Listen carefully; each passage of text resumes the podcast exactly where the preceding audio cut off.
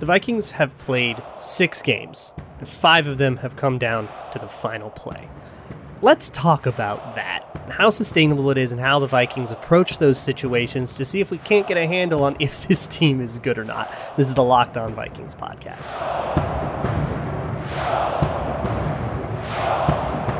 Ooh-wee! You are Locked On Vikings, your daily Minnesota Vikings podcast part of the Locked On Podcast Network. Your team every day.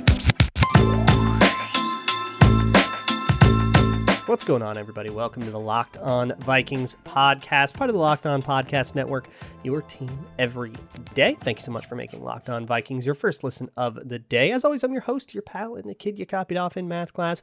My name is Luke Braun. You can find me on Twitter at Luke Braun NFL, and the show is on Twitter at Locked On Vikings. And today on the show, I want to talk to you about clutchness. I want to talk to you about uh, just all these close games, right? The Vikings have come down to the final play. They've been within a score in five of their six games and they're chilling at 500. How do you make anything of that team? They get exactly, you know, they, they bring the game down to the exact same situation, down one point, field goal to win it against arguably the best team in the league, arguably the worst team in the league, and it's the same game. How does that happen? Um, so I want to talk a little bit about close games and how those things manifest, and just a little bit of like the philosophy of it, and also just how the Vikings approach those things. We're on the bye week now. Um, and that means, you know, usually this would be crossover Thursday and stuff, uh, but we, have got a little bit of time to sort of zoom out and have a larger conversation about the tenor of this, the texture of the season. Uh, and I, I think we should, you know, make the most of that opportunity before we have to transition into Cowboys mode, which would happen a week from today. Before any of that, though, I think we should probably talk about uh, the, the roster is changing a little bit. Of course, Kene Nwangwu yesterday came off of, or I guess on Tuesday, uh, he came off of IR. He's active, um, full, rearing, ready to go. And Ameer Abdullah was waived to make room, and I assume they wanted him on the practice squad, but the Panthers poached him. So we lost Ameer Abdullah uh, and that that really sucks. I liked Ameer Abdullah um, as not necessarily as a third string running back. I think he was whatever there, but as a special teamer that was always in the right lane, um, as a pass protector that was, uh, you know, pretty good at, at getting to the right spots. And um, just as also as just like a locker room leader, like he had a huge impact on the Vikings off the field, leader on the social justice committee and all that stuff. So it's kind of a, an underrated loss. I, I think Ameer Abdullah was underrated for his time here. Um, and now he goes over to the Panthers. So where does that leave us? Obviously, Kene Nwangwu takes that third running back slot. I thought in camp he might have actually been kind of gunning for Alexander Mattison's backup spot. He is not the change of pace thumper that uh, Mattison is. He's much more uh, similar stylistically to Dalvin Cook. So I don't know if that would have actually affected much about carries, but he certainly was playing really well. And the Vikings in camp were giving him a ton of run because they were basically just trying to keep Cook and Mattison both fresh. So I don't know if he even had a legit shot at that job, but I thought he was kind of making a case for it. So there's that, but then there's also the return jobs. You know, Ihmir Smith-Marsette still wasn't taking the kickoff returns, even though he was no longer on the injury report. He wasn't taking the kickoff returns anymore since he took one out that he shouldn't have taken out uh, against Cincinnati in week one. And then he got hurt in that game, and then he's been on IR, but he was available for the Panthers game. He didn't take the kickoffs. He's taking the kickoffs now, unless Nwangwu gets that job. Um, but I have a tough time seeing the Vikings doing that. Um, and also, you know, you have the the punt return job. I mean, that's Dede Westbrook, but you have other responsibilities and special teams and stuff that all. So like other players are going to like start getting opportunities here. Um, so that's all interesting and, and kind of impactful on its own right. But I, I want to talk about the the most impactful part of the game, the end of it, and how it's kind of always crazy for the Vikings. Now, look, a lot of games come down to the final play, right? Um, whether that is you know an onside kick or something too. Like a lot, like in the NFL, it's hard to blow somebody out. Um, and if you're winning a game by two scores, even against a bad team, that's that's pretty crazy. But the Vikings haven't been doing that. I mean, they blew out the Seahawks, and the Seahawks seem like they're a complete disaster. And now, even without Russell Wilson, they're more of a disaster.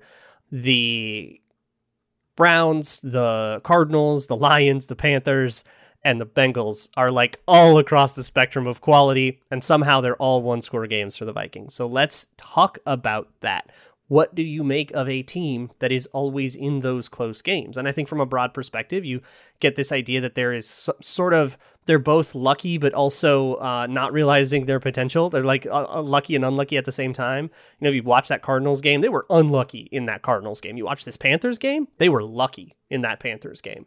Um, and it's so backwards because the game where they were like unlucky and you know probably could have beat the crap out of them but didn't. And then you know if it were just for the the missed field goal the easiest game winning field goal attempt greg joseph has had uh, was the one he missed in the cardinals game. It's all so backwards and that's the game that they were supposed to get blown out. That's the team that's you know the 6 and 0 cardinals that they're the best in the league. And you know the game where they just totally suck and everything is like this disaster um, and they barely escape with a win, and that's the one that's against the Lions where they play really poorly. Like you would think that that's that that would be flipped around, right? Where the good team would give them fits, and the bad team would, you know, be uh, a, a, game where you need to get so unlucky for it to be close. But it's not that way. Um, so this is why I don't like strength of schedule. This is why I don't like win loss win loss. If somebody asked me, um, you know, hey, what's your record prediction? This is a like ten people mail- mailbag question. What's your uh, prediction for the next four games. It's a tough stretch. What do you think? Two and two, three and one? So, I don't know, man. What's the difference between the Lions and the Cardinals? I guess nothing. Nothing matters. Um, so let me talk about how they approach those close game situations. Look, they have had in six games eight drives with a chance to win it um, or tie it like eight eight drives with game on the line, right? Game on the line, and you're not going to get another chance. So I'm not counting. You know, they get the ball three minutes left to go in the Browns game, and they would get a chance again. I'm talking. This is it, do or die. Um, and on those eight drives, I think the results are a little bit illuminating and uh, can maybe tell us how things are going to go in the future because they have 11 games left and we're not going to have them all be nice, easy, clean contests. So we're going to talk about uh, all of that. And I want to talk about Kirk Cousins uh, in all of that as well. But first, let me talk to you about your car. Uh, it is starting to get to be that season where having good windshield wipers is like a matter of personal safety. Like it's really important.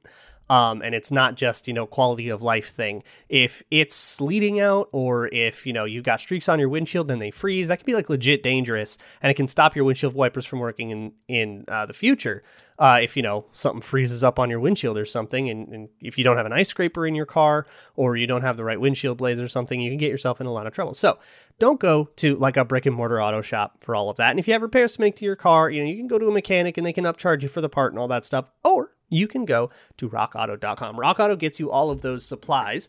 Just measure your windshield wiper and you can buy a blade for like three bucks and then just like slide it on. And if you need help, watch a YouTube tutorial. Enter your make, your year, and your model. You know you get something that fits your car.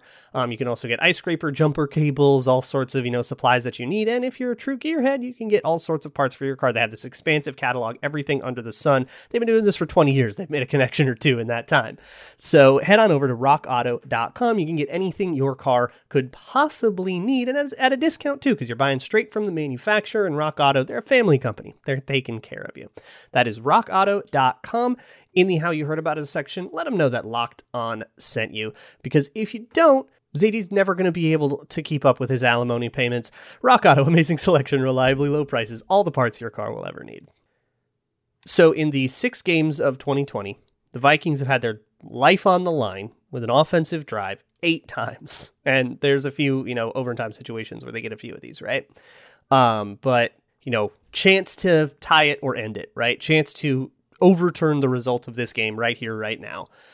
Uh, you had three of them in week one. You had your field goal drive to tie it up and bring it to regulation, as well as the two overtime drives. Um, in week two, you had the field goal drive, which Greg Joseph ultimately missed. Week four against the Browns, they had an end game drive that ended on a, a ran out of time. I think was the end of that. I think it was a third down with like six seconds to go. Hail Mary ish situation didn't go. Uh, week five, you had the field goal drive that won the game. Week six, you had a field goal drive that tied or that that could have won the game. Greg Joseph missed the field goal, and then you had the overtime drive. Um, so that's eight of them. And on those eight, here's the result, right? Uh, five of those achieved some version of the offense's goal. They set up a field goal attempt or just straight up scored. Um, whether or not Greg Joseph missed the field goal isn't as reflective on the offense, and I'm focusing on the offense here. So five of them will call them you did your what you were angling to do, uh, and maybe you should have angled to do more, but we're gonna we'll, we'll get to that.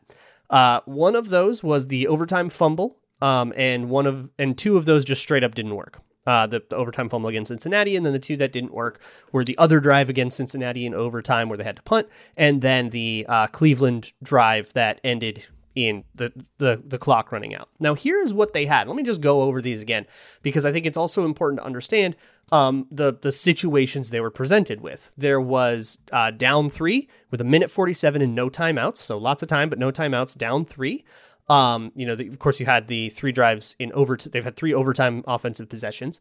Um, they had the week two one was two minutes and three seconds, one timeout. The week four one had a minute and one second and one timeout. The week five one, 37 seconds, one timeout. And the week six one, 42 seconds, two timeouts. Um, so that kind of spans a range. They've had 37 seconds. They'd have, you know, they've gotten the ball on the other side of the two minute warning, and that's been the end of the game. So it's kind of weird when I say that and I say, okay, which ones did you do you think didn't work? If you didn't already know, you know, if you weren't already intimately familiar with, you'd probably say, well, I, you know, the, the 37 second, the 42 second, those ones sound a little harder than the two minute, one minute. Um, you know, that that sounds like it's harder. But again, it's weird. Everything was backwards in that Cardinals game. Uh, the the two minute, three second, one timeout should be the one with the best chance to. They got to the 19, and they, so they got pretty far down the field in the 19, but Joseph missed the kick and the 42 second two timeout got to the 29, missed the kick. Um, and so we, when we talk about this, and, and I'm going to get to this kind of now, the whole deal of this is that a lot of these ended up in field goal attempts. And Greg Joseph has missed two of these field goal attempts. And so you kind of say, well, why were you just settling for field goal attempts? And I think this is a great chance to kind of remove yourself from the context of these games and kind of ask, okay, when should you not go for a field goal attempt? I say if you're down three and a field goal just ties it, of course, play for the touchdown. Or if it's overtime, play for the touchdown. Yes, absolutely, right? Like they did in the uh, in uh, week six in, in, this Panthers game, right? They walked them off. Um, if you're down one or two, winning by one and winning by six is the same thing, right? So go for the touchdown, go for the field goal. Um, is all the same. And we had this discussion a lot after the the week two game, and I think people were really like prisoners of the moment because I saw a lot of people unironically asserting that it would be easier to score a touchdown than to kick a 37 yard field goal. And that's just straight up not true. Even for the Vikings, even for the worst kicker in the league, even for Blair Walsh at his worst time, a 37 yard field goal is going to be easier than an end zone attempt. And the Vikings lost a game on an end zone attempt too against Cleveland. So eh, what do you do, right? And of course, they didn't have the luxury of the field goal there. Um, so we can kind of argue about what's close enough, but it gets so backwards because you say, okay, well, the times they did get close enough, say, you know, the 30, that's a 47 yard attempt, that should be pretty good. Your, odds of, of uh, winning the game there are pretty good, right? Um, and the two times they got past the 30 on one of these drives, other than like touchdown in OT of the Panthers game, was the miss kick in the Panthers game and the miss kick in the Cardinals game. But they set up a couple 50 yarders and Greg Joseph made it. And it's just a facet of randomness, like why that happened, but it makes it so much more difficult to argue, like, well, they should have tried to get closer for those field goals uh, because the times they did get closer, they didn't even make it. Uh, and it sort of diminishes the impact uh, I guess, of getting closer to the field goal. He can make a 55 yarder, but he also isn't guaranteed from anywhere closer. So I guess just kick whatever you get. Um, but I think it's all of that is, you know, dumb randomness that doesn't necessarily take away from the fact that the Vikings are just too conservative in those situations, right? And that's probably a Mike Zimmer thing. So here's what I think the Vikings are doing. And we'll critique this, but I want to at least represent it as fairly as possible. What I think they do in these situations, when a field goal is an acceptable outcome, they will pick their spot that they think is the range of the that the kicker has, and that'll change depending on the stadium you're in and the weather outside, or if you're inside or whatever, right? So they'll pick whatever their line is, and they'll say we go for that, and very interestingly, it kind of doesn't matter how much time is left on the clock. It can be two minutes, it can be 37 seconds. They are going to kick that field goal as time expires. If you remember in that Cardinals game, and a lot of the controversy of it was, they got in field goal range with a minute 15 left. And then they ran two more short plays to kind of dink and dunk a little bit closer and let the clock run on those two plays. And then tried to kick the field goal and then the field goal missed and you went why didn't you use that time to get even closer? and all that. Um and obviously in hurry up you know lots of stuff can go wrong. We had that conversation and stuff. Um i i think looking back at this i still kind of have a problem with the way that they approached the end of regulation in week one. And of course he made the field goal so it doesn't feel that bad. But a minute 47 left and you got to the 35 eh, you should do better than that. And at the on the other hand 37 seconds left and you set up, you know, and you get to the 36, that's a little better. You know, a minute 10 less and you get the same result reflects very well on the week five game against Detroit, reflects poorly in the week one game against Cincinnati. Um, so, he, but that's what I think that they're doing, right? They're saying, okay, we want to prioritize not giving the ball back to the offense. We don't want to leave too much time for whoever, right? That's a big thing. Don't leave too much time for Aaron Rodgers. Don't leave too much time for Kyler Murray. Don't leave too much time for whoever. And I, I do think they're playing not to lose a little bit. That's been a really big critique. Um, there are some situations where like a touchdown isn't doing anything for you, but I do think with a minute 47 against Cincinnati, you probably could have played for a touchdown there instead of going for the tie and trying to bring it into overtime. So I think they've been more or less successful at the clock part. They've always kicked that field goal with zeros on the clock or functionally zeros on the clock. Um, but they haven't done that. They, they probably could shoot a little higher and still achieve that goal. And I think that is an adjustment the Vikings should probably make at the bye here. But I want to talk about our good guy, our $31 million man, because in these situations, in these clutch games, he's paid to do it. So let's talk about his performance in these situations as well. I also want to talk to you about Grambling. The Vikings are slight dogs, I think, against the Cowboys. A lot of time for that line to move, though, so I would not bet anything on that quite yet, unless you think the line's going to like move a direction you want to short it and you're truly a sharp. Uh, but for now, I mean, I don't know. Broncos Browns on Thursday Night Football coming up here. I am excited about that one. The the Teddy Case Keenum Revenge Bowl thing, I guess. The 2017 guys who lost the job to Sam Bradford to start the season bowl. Um, I'll be live betting it. I love their live betting apparatus, their prop bets and everything. You can bet pro and college football. You can bet uh, the MLB playoffs going on. You can bet NBA just started. Uh, even your favorite Vegas casino games. And if you uh, haven't signed up, it's free to do that. Just go to betonline.ag on your mobile or your uh, desktop. And if you enter promo code locked on when you make your first deposit, you can get some free Grambling money as well. They will tack on 50% of whatever you deposited as free play money. You throw in a thousand bucks, that's 500 more on top of it. You have to 1500 to Gramble with. That is at betonline.ag where the game starts. So in these close game situations, Kirk Cousins has been asked a couple times about like his thought process and all this. You know, why did you let the clock run here? Why did you pick that pass there? Stuff like that. And he's basically kind of echoed this, and you know, I'm not guessing about the Vikings' intentions here. They wanted to run the clock so that the other team doesn't get a ball back, um, and maybe they just hit that button a little bit too fast, right? Um, and I know Arif Hasan has is who writes for the Athletic and he does Norse, the Norse Code podcast. He has railed on this quite a bit, and he has an alternative that I think is pretty good, which is quickly get down the field. You know, do hurry up, get down the field as fast as you possibly can. And that doesn't mean throw only Hail Marys, right? Don't sacrifice the efficacy of your playbook, but also don't take 30 seconds getting from one play to the other, you know? Uh, conserve time in as many costless ways as you can, which means, you know, getting to the line more quickly. The team can do that. Um, and I think maybe you invite more problems in, in the huddle or more miscommunications or whatever, but I think you kind of have to trust your team to do that. Um, so quickly get down the field. And once you are past your line, whatever it is, you're past your field goal line, then you can start thinking about, well, maybe we take a touchdown shot here, or maybe we start running the clock and stuff. But I mean, I don't know. I'm a little more sympathetic to, hey, I would rather take 30 seconds off the clock so you don't get 30 seconds the other way uh, than, you know, take a touchdown shot here when I don't necessarily need one. I'm a little bit more sympathetic to that, though I will always be uh, in favor of going for the win and not the, the, the tie in overtime, right? So that is an alternative that I think uh, probably would be better for the Vikings. But given that they disagree with that, and they probably do, um, you know, I this is why I say, you know, if I were in the room, this is what I would suggest. And once they have declined that, we can now evaluate them within the parameters of what they are trying, right?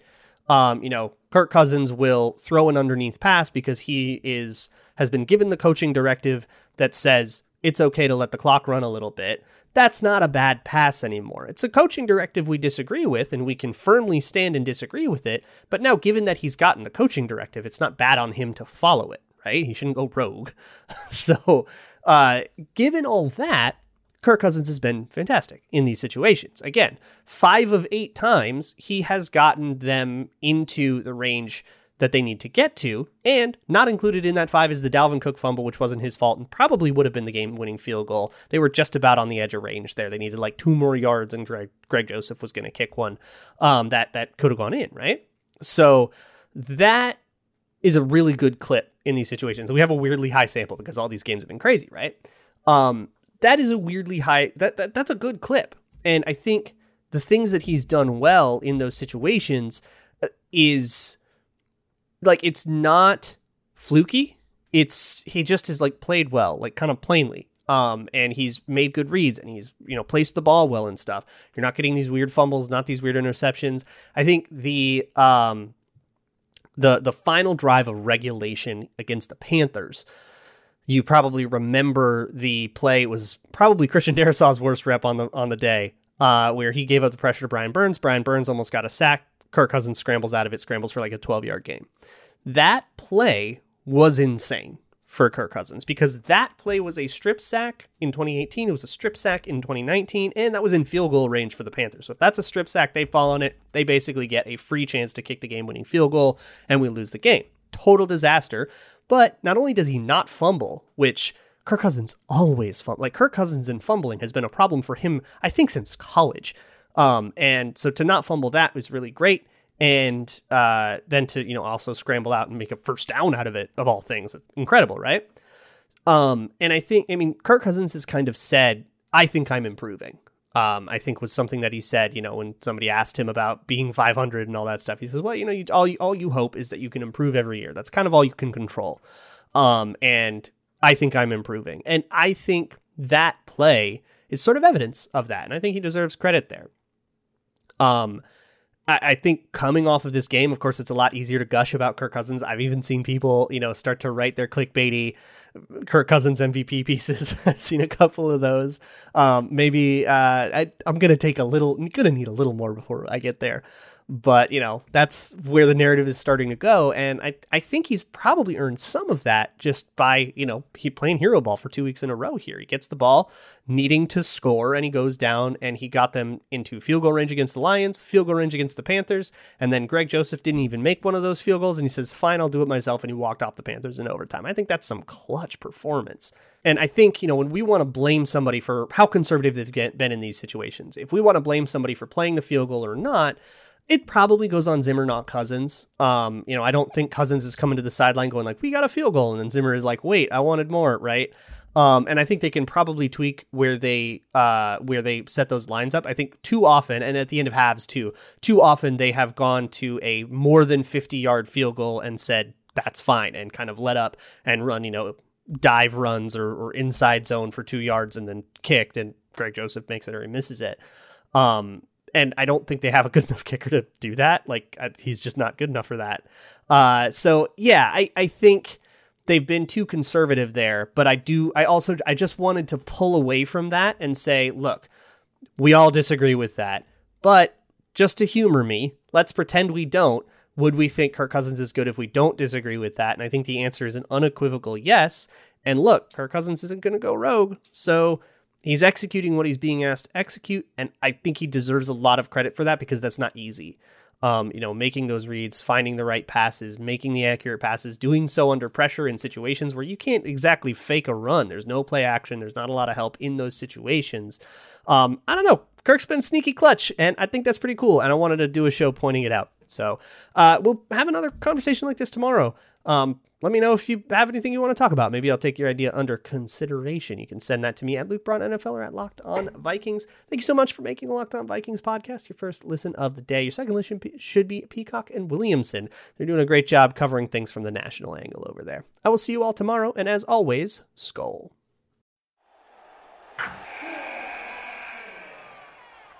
Wilson, you sent the game-winning email at the buzzer, avoiding a 4:55 meeting on everyone's calendar.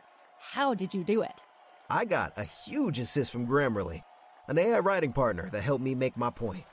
96% of Grammarly users say that it helps them craft more impactful writing. Would you agree? Grammarly helped adjust my tone to navigate tough work conversations. And it works everywhere I write, so I can quickly communicate effectively.